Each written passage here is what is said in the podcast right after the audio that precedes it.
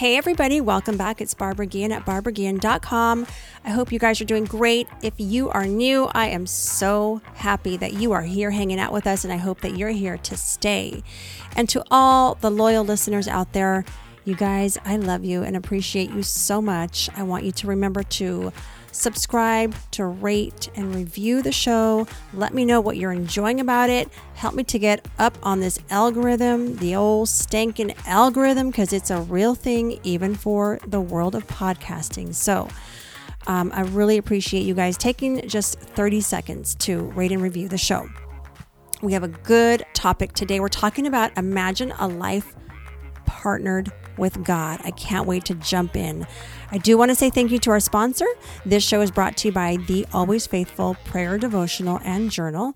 You guys are going to love this journal. I use mine every week every day, in fact, because it has a place for you to write your daily declarations. And it also has journaling space for your prayers and your gratitude and all kinds of other stuff. You're going to love it. And it makes such an amazing gift. So bless somebody. If you already have yours, good for you. It's time to bless somebody else. You can find the link for that in the show notes, and it is on Amazon. So grab yours. Okay, let's jump in. So, right now, my church is on a series called Think and Imagine. And it is such an exciting series for me because anytime I learn more about the promises of God and what He truly has in store for my life, I get hype. I'm not even going to lie. And if it has me excited, you know I got to share some of that with you guys. So we're going to just dive into this. I will say that I've read many of the promises God makes in the Bible, and I have a lot of them written on index cards because they do something they stir me up and fill me with hope. And what ends up happening when I don't remind myself, when I don't make an intentional effort to look at those promises or look for them, I forget about them.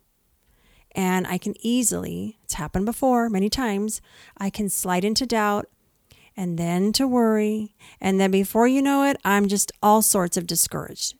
And that is never fun.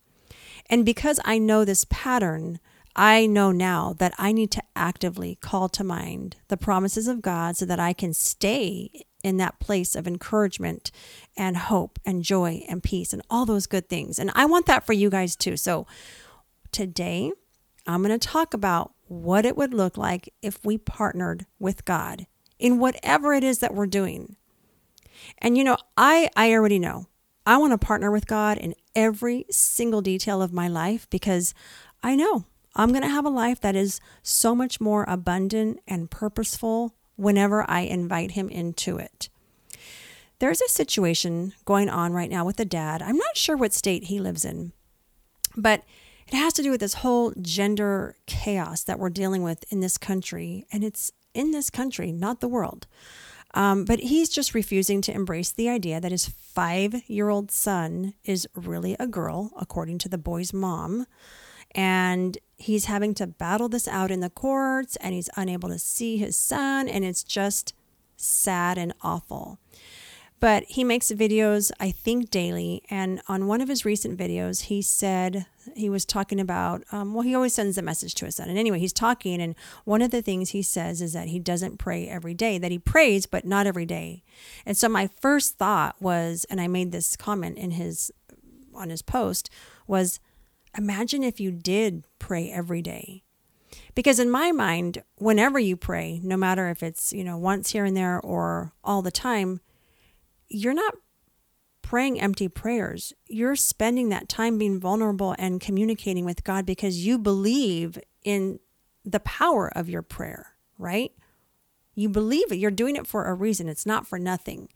And we've all heard, and some of us know, God can move mountains. And whenever we come to Him and come before Him, anything is possible. I want to read you John 15 5. I got to pull it up. I was not prepared like I should have been. I know it. I can paraphrase it, but I want to read it to you exactly as it is written is a very good verse. John 15 5. Hold on, we're getting there. Okay. John 15 5 says, I am the vine, you are the branches. If you remain in me and I in you, you will bear much fruit. Apart from me, you can do nothing. That is so straight up. I don't know. It's it's empowering and it's like um I can't think of the word. Um but it's like, oh, yeah, I can do I can do almost anything and everything with God when I'm connected to him. But when I'm not, I can't do anything. Powerless. And we may think that we can be successful on our own uh, with little or minimal partnership with God, but we can't. I mean, there are a lot of people who do achieve success without inviting God in, and we see it all the time.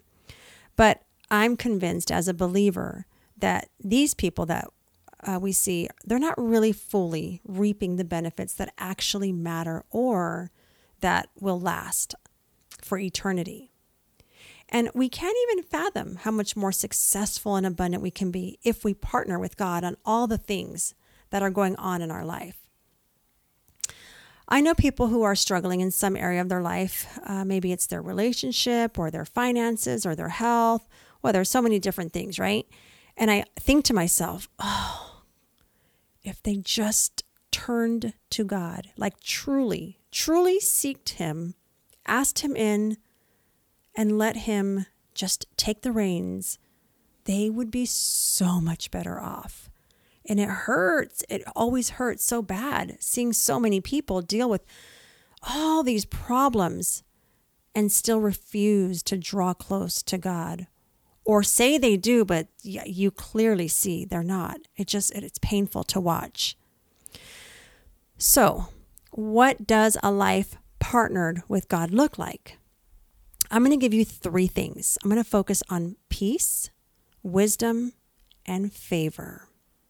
So let's start with peace. And let me talk to you about peace.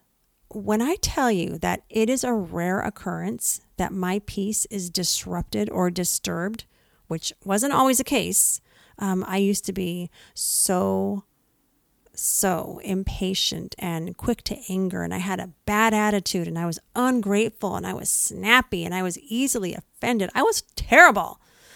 But because I've been walking steadily with God for so many years now, I have peace, true, genuine peace.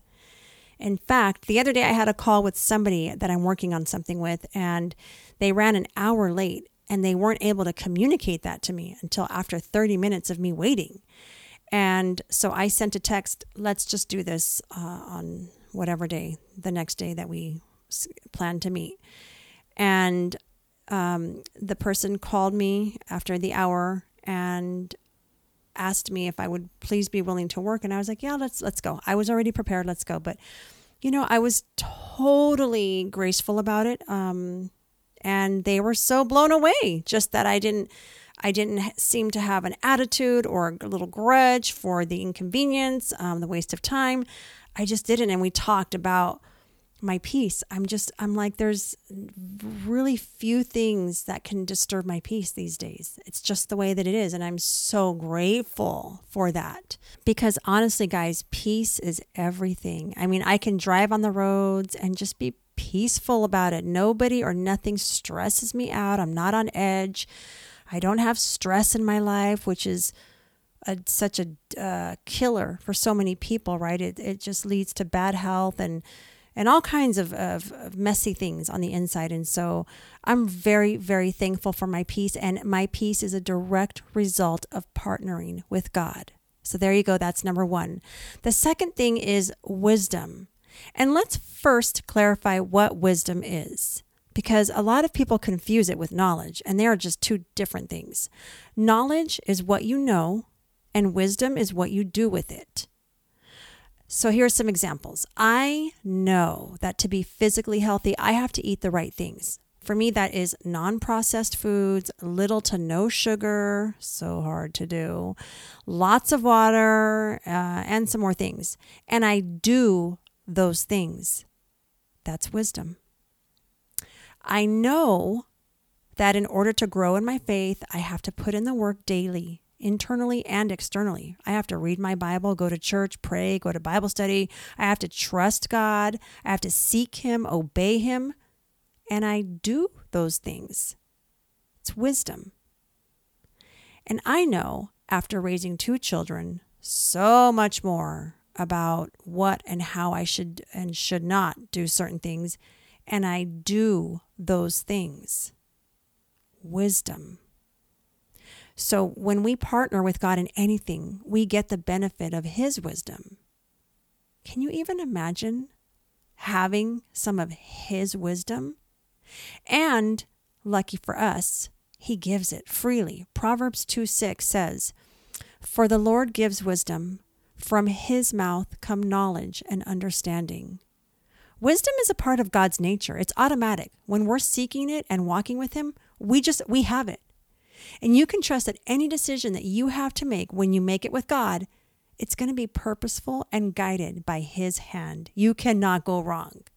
And how many times do we find ourselves in situations where we just have no idea what to do or we don't understand something, we can't make sense of it? God is the source of all wisdom, and He gives it to anybody, again, who asks freely. James 1 5 says, If any of you lacks wisdom, you should ask God, who gives generously to all without finding fault, and it will be given to you. It is a given when you are walking with and inviting God into your life. You get the gift of His wisdom. It is amazing. And you see the change over time because, as I said in the beginning, knowledge is what you know, wisdom is what you do with what you know. So, as you learn and grow and evolve, you start to change your views and viewpoints, perspectives, and your approaches to things, and you start to actually make the changes that you know in your head you should make. And it feels so good. And you can actually look back and see how much uh, your wisdom leads to growth, to good, positive growth. All right, so wisdom. The third one, I love this one favor. Love me some favor. Make it rain, Lord, in so many ways, right? Here's how favor has shown up in my life. But first, let me share my earlier church days when I was just a baby in my faith. Um, for many years, it seemed like I was in one season or another of something bad. And what I would do is, or was, go to church to feel better. And every time I went, I would be filled up and renewed by the message that I heard. And it just, it was so good for me because I came in one way and I left another. And to me, that was God's favor. He put me at the right place with the right people, with the right message that could speak life into me. And He just continued in so many ways to pour into me. And I, I'm sure I didn't realize it at the time that I was in an actual partnership with God, but He knew. And I continued to show up, and He's continued to show me favor ever since. I mean, I feel so abundantly rich in spirit. It is it is really hard to put into words and explain. But even on top of that, he's given me so much to be grateful for. I have healthy children, a husband who loves me and is so good to us, my home, a job, opportunities galore, good health, always so grateful for my health, freedom, uh, my church, new friends. I can go on. This list can go on and on and on and on. But God is good. And He continues to reveal His goodness in so many ways. And I have the eyes to see it because I ask Him every day, show me, show me. I ask Him to help me see and do. And He does. The favor is undeniable, and I'm here for it. And I know you guys are too. Psalms 84:11 says, "For the Lord is for the Lord God is a sun and shield. The Lord bestows favor and honor. No good thing does he withhold from those whose walk is blameless. God does not promise to give us everything we think is good, but he will not withhold what is permanently good for us. He'll give us the means to walk along his paths, but we must do the walking. That's up to us. When we obey him, he is not holding anything back that will help us to serve him in the long run. Another verse I want to share with you is Psalms 5:12. Surely, Lord, you bless the righteous. You surround them with your favor as with a shield. I love that that image of him and his blessings surrounding us with favor. It's how it is when you walk with him. And you don't get to have his favor, though, if you're not walking with him and doing things his way, if we're not being obedient to him. But when you do, you get to enjoy and reap so many of his amazing gifts that you just cannot possibly get anywhere else. And even if you think you can, you have no idea. So try him. He will show you, he wants you to come in, call on him, lean on him, all of that. Because when we partner with God by asking and inviting him in and acknowledging that he holds all the power and authority anyway, he moves in some really big ways. And what do you have to lose? Honestly, you have nothing to lose, but everything to gain when you choose to do life with God, His way. And also, something that I've learned and have seen for myself is that when you do partner with God, it really does start to take the pressure off because you already know He's in control and He's with you in every situation. It does not matter what it is. When it comes to my kids, I even have to remind myself that my kids are His kids first. When I ever start to worry or have any kind of concerns, I'm like, look, these are your babies and you need to handle this. I do talk to God like that sometimes, um, but I partner with Him in every detail and aspect of my life, and I see the payoff. I see the rewards. I see how much better things are when I enter into everything by inviting Him in. So give it a try and see for yourself. All right, guys, that is all I have for you today. I just cannot wait to be back with you again in a couple weeks. Remember to rate and review the show. Let me know what you are thinking and enjoying about it. And until we meet again, you all be a blessing and be blessed.